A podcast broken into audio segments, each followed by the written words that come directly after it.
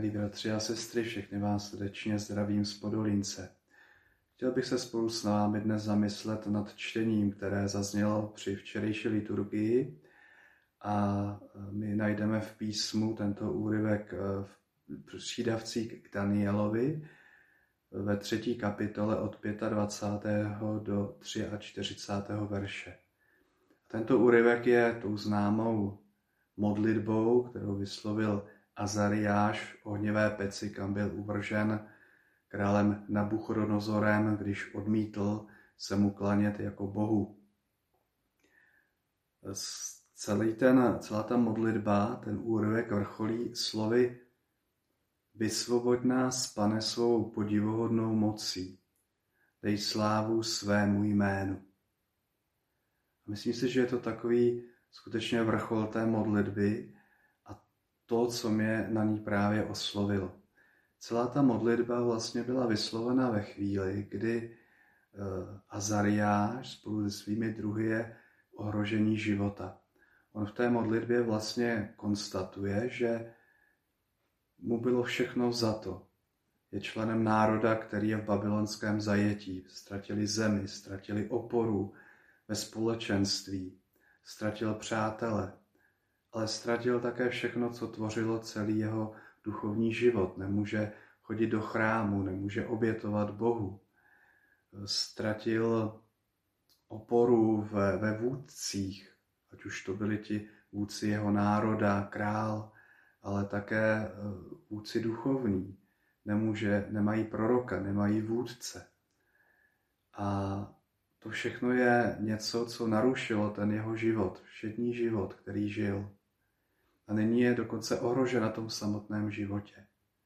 A v této chvíli jeho jakoby největší snahou, jeho největší touhou je, pane, vysvoboď nás svou podivuhodnou mocí, dej slávu svému jménu.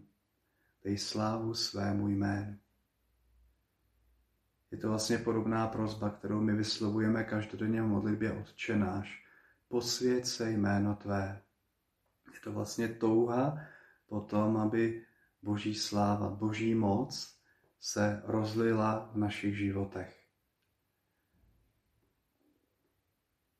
Velmi mě oslovila tato modlitba právě v té dnešní době, která je možná tak velmi podobná té době Azariášově. Je to doba, ve které jsme ztratili oporu. Oporu v tom, co tvořilo náš život, jak říkáme, normální život. Nejen, že už nemůžeme jezdit na dovolenou, ale ztratili jsme kontakt se svými přáteli, nemůžeme často se svojí vlastní rodinou, nemůžeme se výdat s těmi, které máme rádi. Jsme a zažili jsme jistě to, že jsme ohroženi i na životě. A mnozí jste přišli o své blízké. Nemůžeme vyznávat svoji víru v tom, v tom vnějším slova smyslu nemůžeme chodit na bohoslužby. Ztratili jsme dokonce oporu ve svátostech. To všechno je něco, co narušilo ten normální běh našeho života a možná je to něco, co nás velmi tak, nebo vnímáme to, že nás to nějak ohrožuje, že to ohrozilo náš život. Možná ta doba koronaviru se podobá té ohnivé peci, ve které se nachází ten hrdina starého zákona. A možná můžeme i my zakusit a možná vyslovit tu modlitbu, pane, vysvoboď nás svou podivuhodnou mocí, dej slávu svému jménu. Ten Azariáš vlastně vyznává to, že Bůh je větší než to všechno, co ho ohrožuje.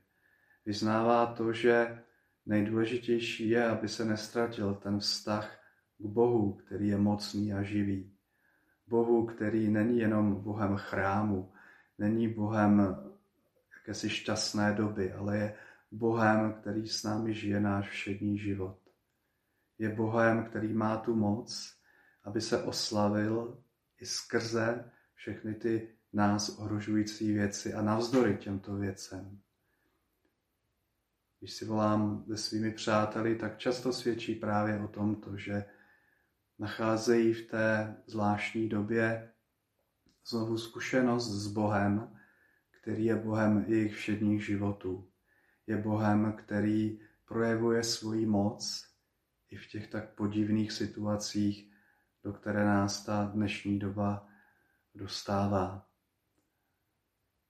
Tak chtěl bych spolu s vámi a spolu se Zacharia a Zariášem vyslovit Vysvoboď nás, pane, svou podivuhodnou mocí. Dej slávu svému jménu, pane. A přeji vám i sobě, aby se Bůh oslavoval i na všem tom křehkém, složitém a dokonce i život ohrožujícím, co zažíváme v těchto časech. Přeji vám hezký den.